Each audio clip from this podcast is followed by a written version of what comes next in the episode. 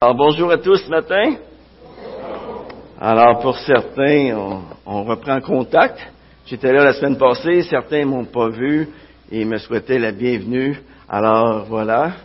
Je suis là encore aujourd'hui, mais devant vous. Alors, j'ai le privilège d'apporter la parole de Dieu ce matin. Merci, j'ai écouté vos chants avec beaucoup d'attention. Merci pour l'équipe de louanges qui nous a amenés dans la louange. Et merci à vous qui chantiez tellement bien ce matin. Euh, c'était un baume sur mon cœur de vous entendre chanter. Alors, on va ouvrir la parole de Dieu dans Daniel chapitre dix. Alors, Daniel chapitre dix, on est dans une série sur Daniel qu'on achève. Alors, j'ai le privilège de prêcher sur Daniel chapitre dix. Et auparavant, on va aller dans un mot de prière afin que Dieu puisse bénir sa parole dans nos cœurs. Alors, prions. Père éternel, merci. Merci parce que tu es là au milieu de nous ce matin. Merci parce que ta parole est entre nos mains. Et Seigneur, cette parole-là, on ne veut pas qu'elle soit juste entre nos mains. On veut qu'elle soit dans notre tête, mais surtout dans notre cœur, qu'elle puisse porter du fruit. Et euh, Seigneur, on te prie afin que tu bénisses ce matin ta parole, que tu nous aides à la comprendre, à mieux la saisir, à mieux l'aimer. Au nom de Jésus. Amen. Alors, Daniel, chapitre dix. Lorsque je l'ai lu la première fois, je me suis dit, sur quoi je vais prêcher? Mais après avoir lu plusieurs fois, ben, les, le passage est devenu plus clair. Alors, lisons-le au moins une fois. Et j'espère que ça va être clair pour vous à la fin de la réunion. La troisième année de Cyrus, roi de Perse, une parole fut révélée à Daniel qu'on nommait Belshazzar. Cette parole est vraie. Il y aura un grand combat. Il saisit cette parole et comprit la vision. En ce temps-là, moi, Daniel, je fus trois semaines dans le deuil. Je ne mangeai aucun mets délicat. Il n'entra ni viande, ni vin dans ma bouche, et je ne me fis aucune onction jusqu'à ce que les trois semaines soient accomplies. Le vingt-quatrième jour du premier mois, j'étais au bord du grand fleuve qui est Idékel. Je levai les yeux, je regardai, et voici un homme vêtu de lin, et ayant sur les reins une ceinture d'or d'ouphase. Son corps était comme de chrysolite, son visage comme l'aspect de l'éclair, ses yeux comme des flammes de feu, ses bras et ses pieds comme l'apparence du bronze poli, et le bruit de ses paroles comme le bruit d'une multitude. Moi, Daniel, je vis seul la vision, et les hommes qui étaient avec moi ne virent pas la vision, mais ils furent saisis d'une grande frayeur et prirent la fuite pour se cacher. Je restai, moi seul, et je vis cette grande vision. Les forces me manquèrent, mon visage pâlit et fut décomposé. Je n'eus plus aucune force. J'entendis le son de ses paroles, et comme j'entendais le son de ses paroles, je fus frappé d'étourdissement, la face contre terre. Et voici qu'une main me toucha, et me mit tout tremblant sur mes genoux et les paumes de mes mains. Puis il me dit, « Daniel, homme bien-aimé, comprends les paroles que je vais te dire, et tiens-toi debout à la place où tu es, car je suis maintenant envoyé vers toi. » Lorsqu'il m'eut dit cette parole, je me tins debout en frémissant.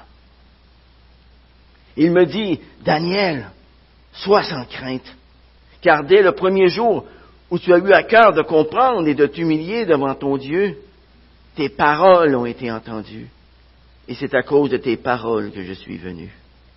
Le chef du royaume de Perse m'a résisté vingt et un jours, mais voici, que Michel, l'un des principaux chefs, est venu à mon secours, et je suis demeuré là, auprès des rois de Perse. Je suis venu maintenant pour te faire comprendre ce qui doit arriver à ton peuple dans les temps à venir, car il y a encore une vision pour ces jours-là. » Tandis qu'il m'adressait ces paroles, je baissais mon visage vers la terre et je gardais le silence. Et voici, quelqu'un qui ressemblait au Fils des hommes toucha mes lèvres. J'ouvris la bouche, je parlais et je dis à celui qui se tenait devant moi, « Mon Seigneur, à cause de la vision, l'aspect de mon visage a été bouleversé. Je n'ai plus aucune force. » Comment le serviteur de mon Seigneur pourrait-il parler à mon Seigneur?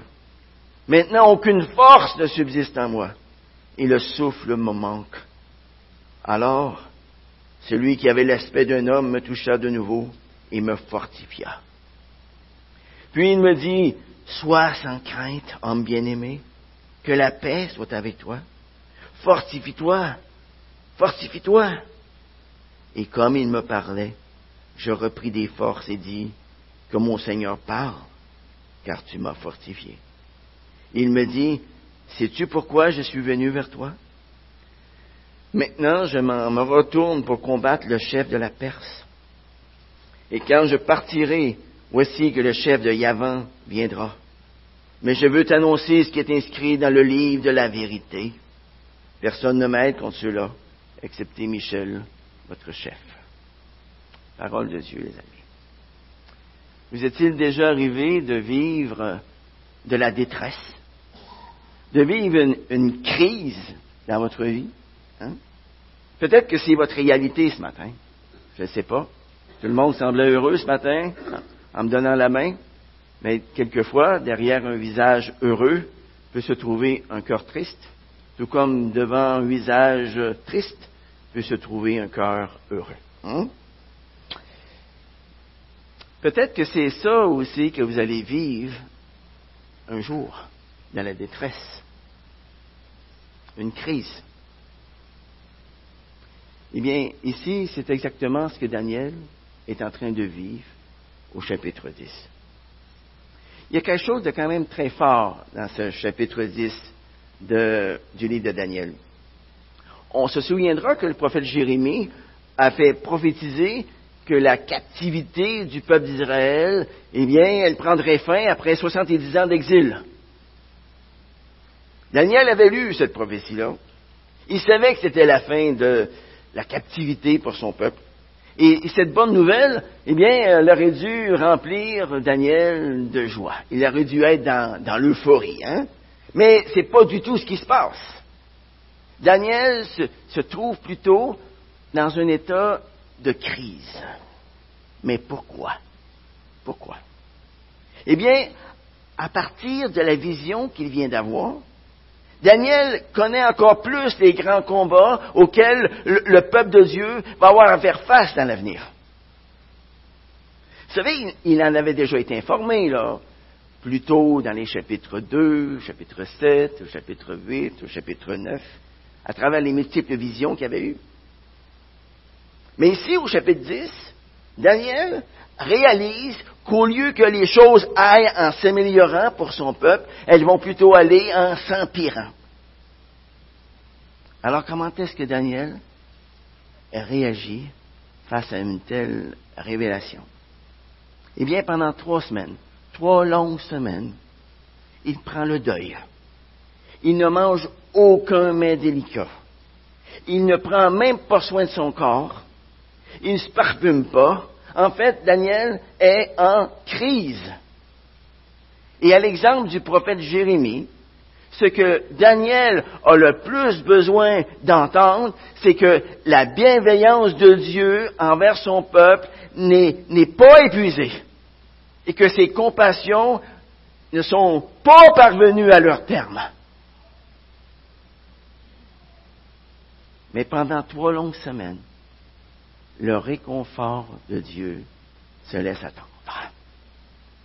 Puis tout à coup, tout à coup, un homme vêtu de fin lin et qui a sur les reins une ceinture d'or lui apparaît.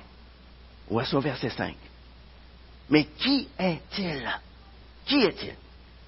Les commentateurs de la Bible sont divisés à son sujet. Mais une explication intéressante nous est donnée au premier chapitre de l'Apocalypse qui nous aide à comprendre qui peut bien être cette personne. Alors, gardez un doigt dans Daniel dix et tournez avec moi dans Apocalypse chapitre un. On va lire des versets douze jusqu'à dix-huit. Alors ici, on est sur l'île de Patmos. Quelqu'un apparaît à l'apôtre Jean. Et là, il dit, « Je me retournai pour découvrir la voix qui me parlait. Après m'être retourné, je vis sept chandeliers d'or, et au milieu des chandeliers, quelqu'un qui ressemblait à un fils d'homme. Il était vêtu d'une longue robe et portait une ceinture d'or sur la poitrine. Sa tête et ses cheveux étaient blancs comme laine blanche, comme neige. Ses yeux étaient comme une flamme de feu. Ses pieds étaient comme du bronze qui semblait rougir au four. Et sa voix était comme la voix des grandes eaux.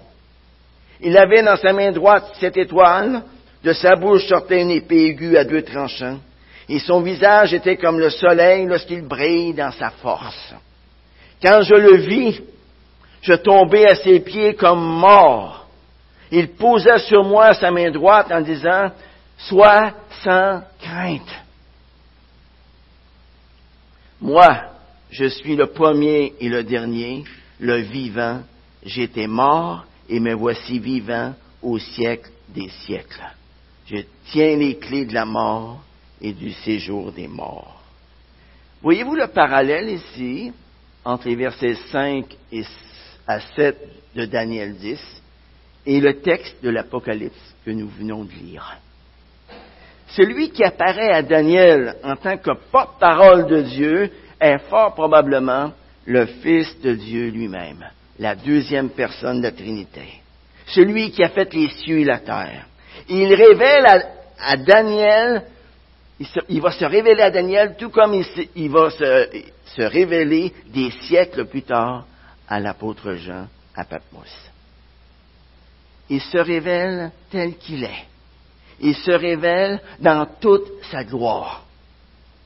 Pensez-y un instant. L'homme vêtu de fin lin, qui porte une ceinture d'or autour des reins. Celui dont... le corps, lui, comme de la topaze, comme du chrysolite. Celui dont le visage a l'aspect de l'éclair. Celui dont les yeux sont, sont pareils à des flammes ardentes. Celui dont les bras et les pieds ont l'éclat du bronze poli. Celui dont le son de la voix retentit comme celui d'une grande foule. Eh bien, ce jour-là, il apparaît à Daniel et il lui parle. Il lui parle. C'est pas étonnant que les forces de Daniel lui manquent. Hein? C'est pas étonnant que son visage devienne pâle, qu'il se sente défaillir, qu'il perde connaissance et qu'il tombe face contre terre. Pas étonnant du tout. Comment se tenir debout devant une telle vision? Et là, à trois reprises, Dieu va toucher son serviteur. Il va prendre la peine de le toucher. Et par ces trois touchés, Dieu va le réhabiliter. Il va rendre Daniel capable de se tenir debout. Il va rendre cap- euh, Daniel capable de parler. Il va rendre Daniel capable de trouver la paix. Le premier touché rend d'abord Daniel capable de se tenir debout. La scène de cet événement se déroule au verset dix et onze. Regardez le verset dix d'abord. « Et voici qu'une main me toucha, et me mit tout tremblant sur mes genoux et les paumes de mes mains. » Et c'est quoi la première chose que Dieu lui dit? « Daniel, tu es un homme bien-aimé. Tu es un homme bien-aimé. » Mais pourquoi est-ce si important pour Daniel d'entendre cela? Eh bien, Daniel, comme on vient le voir, il est en train de vivre de la détresse. Pensez-y un instant, là. Daniel est seul. Les hommes qui étaient avec lui ont eu peur. Ils ont pris la fuite. Ils ont été se cacher. Mais il y a beaucoup plus que ça. Lorsque Daniel a cette vision, eh bien, comme on l'a vu tantôt au chapitre un, on est dans la troisième année du roi Cyrus. Ça fait déjà plus de deux ans que le décret de Cyrus permettant de reconstruire Jérusalem a été promulgué. Et ceci veut dire que beaucoup de ses concitoyens se retrouvent déjà en Palestine, à Jérusalem. C'est aussi le temps de la Pâque. Et où est-ce que les Juifs pieux aimeraient se retrouver durant le temps de la Pâque? À Jérusalem, bien sûr. Hein? Mais où est Daniel? Il n'est pas à Jérusalem. Il est encore dans un pays étranger. Il approche les quatre-vingt-dix ans. Il ne retournera plus jamais dans son pays. Et il le sait. Il le sait très bien. Et Dieu ne changera pas cette réalité-là. Mais non seulement Daniel reconnaît que sa situation personnelle ne s'améliorera pas, mais il est brisé. Il est brisé par les malheurs qui vont atteindre son peuple dans les prochaines générations. Il y a des combats qui vont se poursuivre avec l'Empire de Perse. Ensuite, ce sera avec l'Empire grec. Le pays de Yavan, c'est l'Empire grec. Et de l'Empire grec va venir un roi cruel qui va apporter une grande dévastation sur le peuple de Dieu, qui sera à Jérusalem à ce moment-là. Ça s'est produit sous Antiochus Epiphane en l'an cent soixante-huit avant Jésus-Christ. Et Daniel est terrassé par, par tout, sous le poids de toutes ces nouvelles révélations que Dieu lui donne. Pourquoi? Elles sont lourdes à supporter. Daniel est profondément préoccupé par tout ce qui va arriver à son peuple dans l'avenir. Profondément préoccupé. Et ensuite, Dieu lui dit au verset douze, « Daniel, sois sans crainte. Sois sans crainte. » Mais pourquoi est-ce si important pour Daniel d'entendre cela? Eh bien, Daniel a besoin d'être rassuré. Daniel a besoin d'être rassuré. Avez-vous déjà remarqué, ces mots « sois sans crainte » se retrouvent régulièrement dans la Bible lorsque la gloire de Dieu apparaît. Par exemple, lorsque Dieu apparaît à Abraham, à Isaac, à Jacob, il va dire à chacun d'eux « N'aie pas peur, sois sans crainte ». Lorsque Dieu se révèle aux prophètes dans l'Ancien Testament, il va leur dire « N'aie pas peur, sois sans crainte ». Vous savez, lorsque la gloire de Dieu devient si grande que ça empêche les serviteurs d'avoir son amour pour eux, eh bien Dieu les rassure toujours en leur disant qu'ils n'ont pas besoin d'avoir peur de lui. Et puis, Dieu lui dit au verset douze, « Daniel, dès le premier jour où tu as eu à cœur de comprendre et de t'humilier devant ton Dieu, tes paroles ont été entendues. » C'est pas merveilleux, ça? Pourquoi est-ce que c'est si important pour Daniel d'entendre ça, que ses paroles ont été entendues par Dieu? Daniel a besoin. a besoin de le savoir. Vous savez, nous n'avons pas besoin d'avoir des réponses immédiates à toutes nos questions. Si nous savons que Dieu nous entend. Nous n'avons pas besoin non plus que tous nos problèmes soient immédiatement résolus si nous savons que Dieu est avec nous. Savoir que le Dieu infiniment bon, puissant, saint, entend nos prières. Ça, ça nous permet de faire face à ce qui est devant nous avec beaucoup d'assurance. Mais comment réagis-tu lorsque tes prières tardent à être répondues? Comme c'était le cas de Daniel ici. Est-ce que tu persévères, comme Daniel l'a fait, pendant trois longues semaines? Jusqu'à ce que Dieu se révèle. Ensuite, Dieu lui dit au verset douze, « c'est à cause de tes paroles que je suis venu. Wow! Pourquoi est-ce que c'est si important pour Daniel d'entendre ça?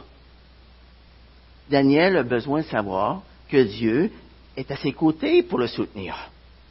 Avez-vous déjà considéré l'importance de la présence de Dieu à vos côtés? L'assurance de la présence de Dieu à nos côtés ne fait pas disparaître tous nos problèmes, mais elle nous rend capables de les affronter avec courage, avec persévérance. Vous savez, il va toujours y avoir des choses difficiles devant nous. Mais le fait de savoir que Jésus est à nos côtés, qu'il nous aime, ça nous permet de faire face à nos difficultés avec courage et avec persévérance. Vous savez, aujourd'hui, nous, en tant que chrétiens, n'avons aucune raison de manquer de courage et de persévérance. Car non seulement Dieu est venu à nous sous forme corporelle il y a deux mille ans, mais il continue d'habiter en nous par son Saint-Esprit. Ensuite, au verset douze, l'homme vêtu de fin lin lui dit, « Le chef du roi de Perse m'a résisté vingt et un jours. Mais voici que Michel, l'un des principaux chefs, est venu à mon secours, et je suis demeuré là auprès des rois de Perse. » Ce verset fait référence à une grande guerre spirituelle qui est belle et bien réelle. Savez-vous ce que Satan et ses anges aiment faire? Ils aiment utiliser les dirigeants humains pour affliger le peuple de Dieu. Et ici, Satan va essayer d'utiliser les rois de Perse, ensuite ceux de l'Empire grec, ensuite ceux de l'Empire romain, pour détruire le peuple de Dieu. Et qu'est-ce que Dieu fait dans tout cela? Eh bien, Proverbe, chapitre vingt et un, verset un, nous dit que le cœur du roi est un courant d'eau dans la main de l'Éternel. Il l'incline partout où il veut. Le cœur du roi est comme un courant d'eau dans la main de l'Éternel. Il l'incline partout où il veut. Et dans le psaume quatre-vingt-onze, verset onze, le psalmiste nous rappelle que Dieu donne pour nous des ordres. À qui? À ses anges, pour nous garder dans toutes nos voies. Vous voyez, Dieu utilise ses anges afin de nous garder à passer à travers la tempête que, Dieu, que Satan plutôt soulève contre nous. Satan aime soulever les tempêtes et Dieu aime les apaiser. Vous savez, les batailles spirituelles sont quotidiennes et nous sommes tentés de toutes sortes de manières. Et jour après jour, Satan utilise toutes sortes de ruses pour nous distraire, pour nous affaiblir spirituellement. Satan peut susciter du trouble dans nos relations avec les autres. Il peut même agir sur nos circonstances pour essayer de nous arrêter dans notre marche chrétienne. L'objectif du diable est de nous neutraliser afin que nous devenions des instruments inutiles pour Dieu. Mais en contrepartie de tout cela, en plus de ces anges, eh bien Dieu met aussi à notre disposition des armes spirituelles qui nous appellent à utiliser. Et c'est important pour nous de prendre toutes les armes que Dieu met à notre disposition dans Éphésiens, chapitre six, versets quatorze à dix-huit. Pourquoi? Afin de pouvoir résister dans le mauvais jour, de tenir ferme pour Dieu. Et l'une des principales armes spirituelles que Dieu met à notre disposition, c'est quoi? La prière. La prière. Dans notre société d'aujourd'hui, matérialiste, moderne, scientifique, nous ne sommes pas tellement encouragés à penser en termes de guerre spirituelle. Et pourtant, la Bible nous l'enseigne. La Bible nous l'enseigne. Vous savez, l'apôtre Paul ne faisait pas de farce lorsqu'il a dit dans Éphésiens six, verset douze, que nous n'avions pas à combattre contre la chair et le sang, mais contre les principautés, contre les pouvoirs, contre les dominateurs des ténèbres d'ici-bas, contre les esprits du mal dans les lieux célestes. L'apôtre Pierre non plus ne faisait pas de farce lorsqu'il a dit dans premier Pierre cinq huit que notre adversaire, le diable, rôde comme un lion rugissant, cherchant qui dévorer. Nous ne pouvons pas ignorer que nous avons des ennemis spirituels qui sont bel et bien réels. L'expérience de Daniel montre clairement que la guerre spirituelle est réelle, tout en précisant que Dieu donne la victoire à ceux qui le cherchent. Avec son premier toucher, Dieu communique à Daniel le message suivant. « Je t'aime. J'ai répondu à tes prières et je suis venu pour t'aider. » Le deuxième toucher de Dieu permet à Daniel de parler. Hmm. Pour comprendre ce deuxième toucher, nous devons nous souvenir du contexte des versets cinq et six dont nous avons parlé plus tôt. Il y a eu une révélation, là, Daniel. Hein? Il lève les yeux, il regarde, il voit un homme vêtu de fin lin, ayant sous les reins une ceinture d'or, d'ouphase.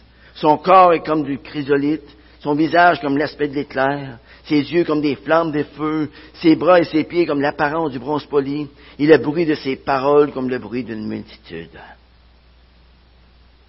Et en voyant qu'il se tient dans la présence même de Dieu, Daniel fait ce que tous les prophètes de tous les âges ont fait avant lui. Il tourne son visage vers le sol. Hein? Il garde le silence. Il garde le silence. Sa robe sacerdotale, la, la, la ceinture royale, indique la sainteté, le pouvoir qui devrait faire taire chaque voix en sa présence. Avec un simple toucher sur les lèvres, Daniel peut parler. Et qu'est-ce que Daniel dit maintenant qu'il a la capacité de parler? Regardez à la fin du verset seize et au verset dix-sept. Il dit, « J'ouvris la bouche, je parlais, et je dis à celui qui se tenait devant moi, « Mon Seigneur, à cause de la vision, l'aspect de mon visage a été bouleversé. Je n'ai plus aucune force. Comment le, le serviteur de mon Seigneur pourrait-il parler à mon Seigneur? Maintenant, aucune force ne subsiste en moi, et le souffle me manque. À la lumière de la gloire de Dieu, Daniel reconnaît sa totale insuffisance. Il confesse que la proximité du Seigneur lui enlève toute force et même la capacité de respirer. Durant ma vie, j'ai souvent entendu des gens dire « Moi, lorsque je vais rencontrer Dieu, j'ai bien des choses à lui dire. »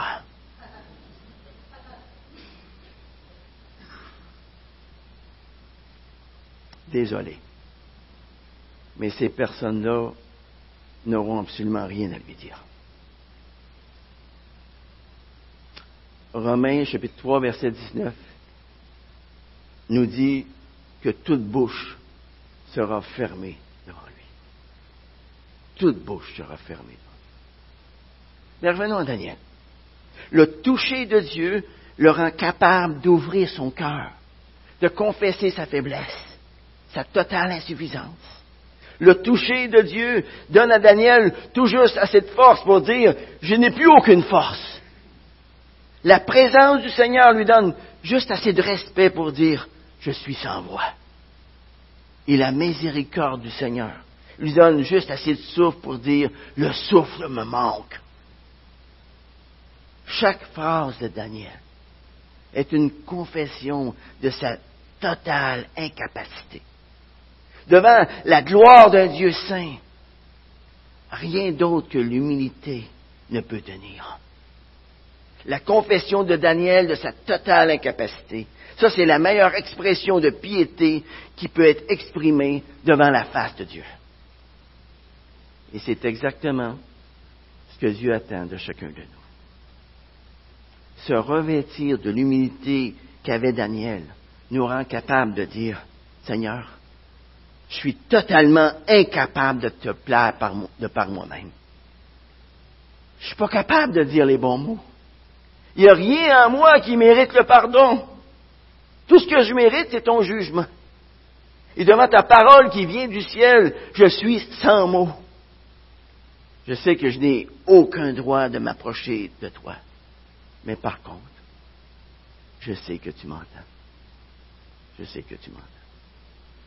Vous savez, Dieu est si miséricordieux, il est si accueillant, qu'il est prêt à s'approcher de tous ceux qui ne peuvent pas, qui ne peuvent même pas voir comment ils sont inadéquats.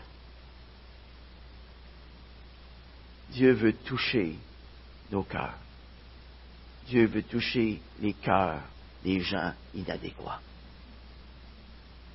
Ça, c'est la grâce de l'Évangile, ça, qui nous assure que nous n'avons pas besoin d'avoir des vies parfaites pour que Dieu nous reçoive. Dieu est prêt à écouter les paroles qui sortent du plus profond de notre cœur. Et tout particulièrement lorsque ces cœurs confessent leur totale insuffisance devant lui. Mais lorsque nos cœurs sont remplis d'orgueil, nous devrions tout simplement nous taire, nous taire. Ou plutôt, avouer à Dieu notre orgueil et nous en repentir.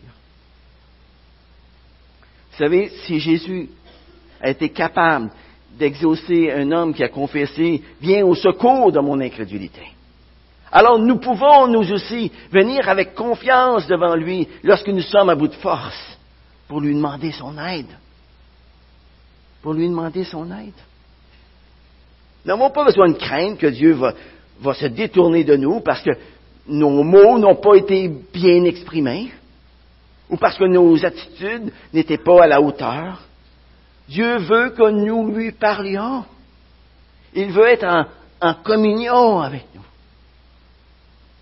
Ensuite, Daniel s'exclame au verset dix-sept, « Ô Seigneur, aucune force ne subsiste en moi. Le souffle me manque. » Et alors que Daniel ouvre son cœur sur sa propre insuffisance, à ce moment-là, à ce moment-là précis, le Seigneur le touche à nouveau et il le fortifie. On va ça au verset dix-huit. « Alors celui qui avait l'aspect d'un homme me toucha de nouveau et me fortifia. » Le troisième toucher va permettre à Daniel de trouver la paix. Vous savez, avec raison, Dieu aurait pu le rejeter. Il aurait pu se détourner de lui comme s'il n'existait pas. Mais au lieu de cela, il dit à Daniel, « Sois sans crainte, homme bien-aimé. » Avez-vous remarqué? C'est la deuxième fois qu'il lui dit dans ce texte, « Homme bien-aimé. » Dieu l'assure de son amour. Ensuite, il va lui dire que la paix soit avec toi. Que la paix soit avec toi. Mais comment la paix peut-elle être possible à la lumière de tout ce que Daniel vient d'entendre? À la lumière de tout ce que Daniel a à craindre? Eh bien, la réponse se trouve seulement dans ce que Daniel sait sur qui est avec lui. Tu sais, où et à qui tu regardes va déterminer comment tu vas réagir. Où et à qui tu regardes va déterminer ce que tu vas faire. Où et à qui tu regardes va déterminer ce que tu vas répandre autour de toi. Dans ta famille, dans ton milieu de travail, avec tes amis. Où et à qui tu regardes va déterminer ta mesure de paix. Celui qui vient tout juste d'informer Daniel d'une guerre prochaine avec les puissances de la Perse, de la Grèce, il dit maintenant, « Mais je veux t'annoncer ce qui est inscrit dans le livre de la vérité. » Au verset vingt et un. Le livre de la vérité, c'est l'enregistrement de toute l'histoire à venir. La prophétie de ce livre, c'est un rappel précieux que les choses qui s'en viennent ne seront pas une surprise pour Dieu. Dieu ne sera jamais pris au dépourvu. Dieu ne sera jamais mal préparé. Sur ce livre de la vérité est écrit tout ce qui est à venir. Et ça, ça réconforte Daniel. Ça, ça lui donne du courage. Et Daniel, là, il peut s'exclamer à la fin du verset dix-neuf, « Que mon Seigneur parle, car tu m'as fortifié. » Voyez-vous ici la progression dans le comportement de Daniel? D'abord, la peur est surmontée par l'assurance de l'amour de Dieu. Ensuite, l'assurance de l'amour de Dieu le conduit à ressentir la paix au-dedans de lui-même. Et enfin, la paix au-dedans de lui-même lui donne la force de faire la volonté de Dieu, d'être ce qu'il doit être. Vous savez, les plans de Dieu vont se réaliser tels qu'il les a prévus. Dieu connaît la fin de l'histoire. Et cette histoire va très bien se terminer pour ceux qui l'auront connue ici-bas. Saviez-vous ça? Wow! Nous avons besoin de réaliser qu'en parallèle à tous les événements terrestres qui se déroulent sous nos yeux, il y a des forces spirituelles qui s'affrontent dans le monde invisible. Et nous avons surtout besoin de réaliser que nous ne sommes pas seuls à combattre contre les puissances et les principautés, contre les pouvoirs, contre les dominateurs des ténèbres d'ici-bas, contre les esprits du mal dans les lieux célestes.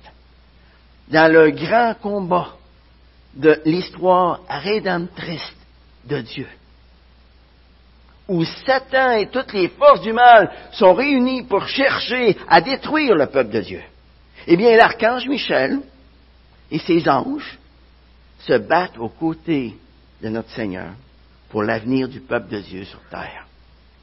Et le texte d'Apocalypse, chapitre douze, versets sept à neuf, nous en donne un petit aperçu lorsqu'il déclare, lorsqu'il déclare qu'il y a eu une guerre dans le ciel et que Michael et ses anges combattirent le dragon, qui est Satan, qui fut précipité sur la terre et ses anges furent précipités avec lui.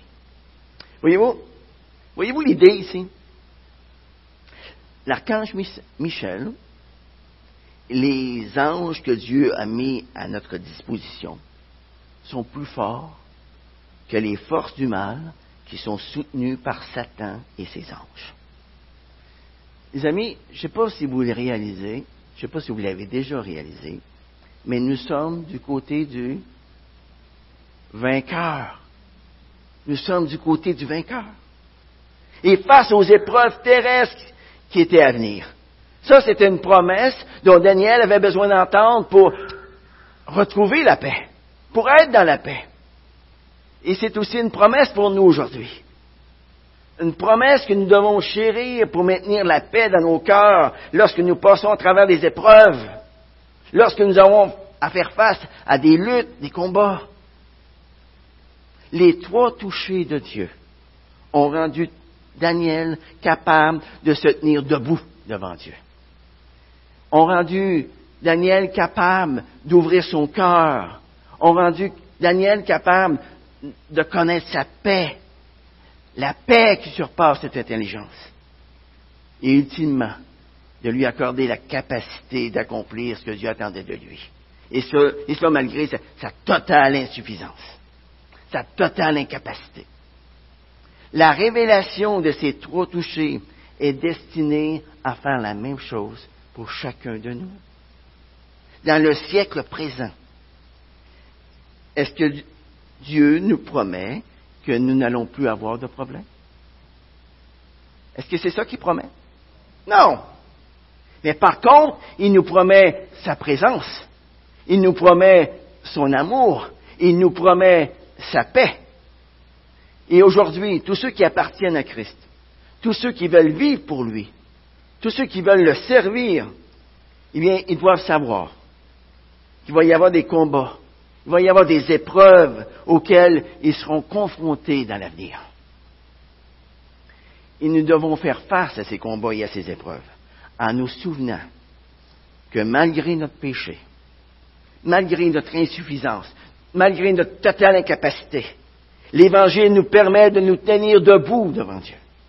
L'Évangile nous permet d'ouvrir nos cœurs devant Dieu pour confesser notre insuffisance. Et l'Évangile nous accorde la paix au milieu de nos combats, nos luttes, à la fois physiques et spirituelles. Et pourquoi tout cela? Pourquoi tout cela? afin que nous ayons la capacité d'accomplir sa volonté ici-bas, la volonté de Dieu. Vous savez, les paroles de Daniel ont été conservées, non seulement pour nous donner une leçon d'histoire, mais pour que nous aussi, nous fassions appel à ce même Dieu qui nous aime aujourd'hui, tout comme il a aimé Daniel dans le passé. Vous savez, aujourd'hui, de gros nuages peuvent planer au-dessus de nos têtes. Nous pouvons faire face à la critique. Nous pouvons faire face aussi à la trahison. Nous pouvons même vivre le découragement, la solitude, l'abandon. Mais il y a une chose, il y a une chose dont nous devons nous souvenir. C'est que nous ne sommes pas seuls. Nous ne sommes pas seuls. Il y a quelqu'un qui est à nos côtés. Et la paix de Dieu qui surpasse toute intelligence a le pouvoir de garder nos cœurs, nos pensées en Jésus-Christ. Vous savez, ces simples mots de l'Évangile, ça, ça a permis aux croyants de tous les temps de passer à travers des épreuves terribles. Mais qu'est-ce que l'Évangile? Hein? L'Évangile, c'est le Seigneur de gloire qui vient à nous au milieu de nos difficultés et qui nous dit « Je t'aime. J'ai entendu tes prières. Je suis avec toi. » Et si tu dois lutter contre des adversaires physiques et spirituels pendant un certain temps, eh bien, je combattrai pour toi. Et ultimement, tu auras la victoire. Tu peux être en paix. Je suis ton Dieu. Je vais prendre soin de toi. J'aimerais inviter les personnes de la louange à s'avancer lentement. J'aurais quelques questions.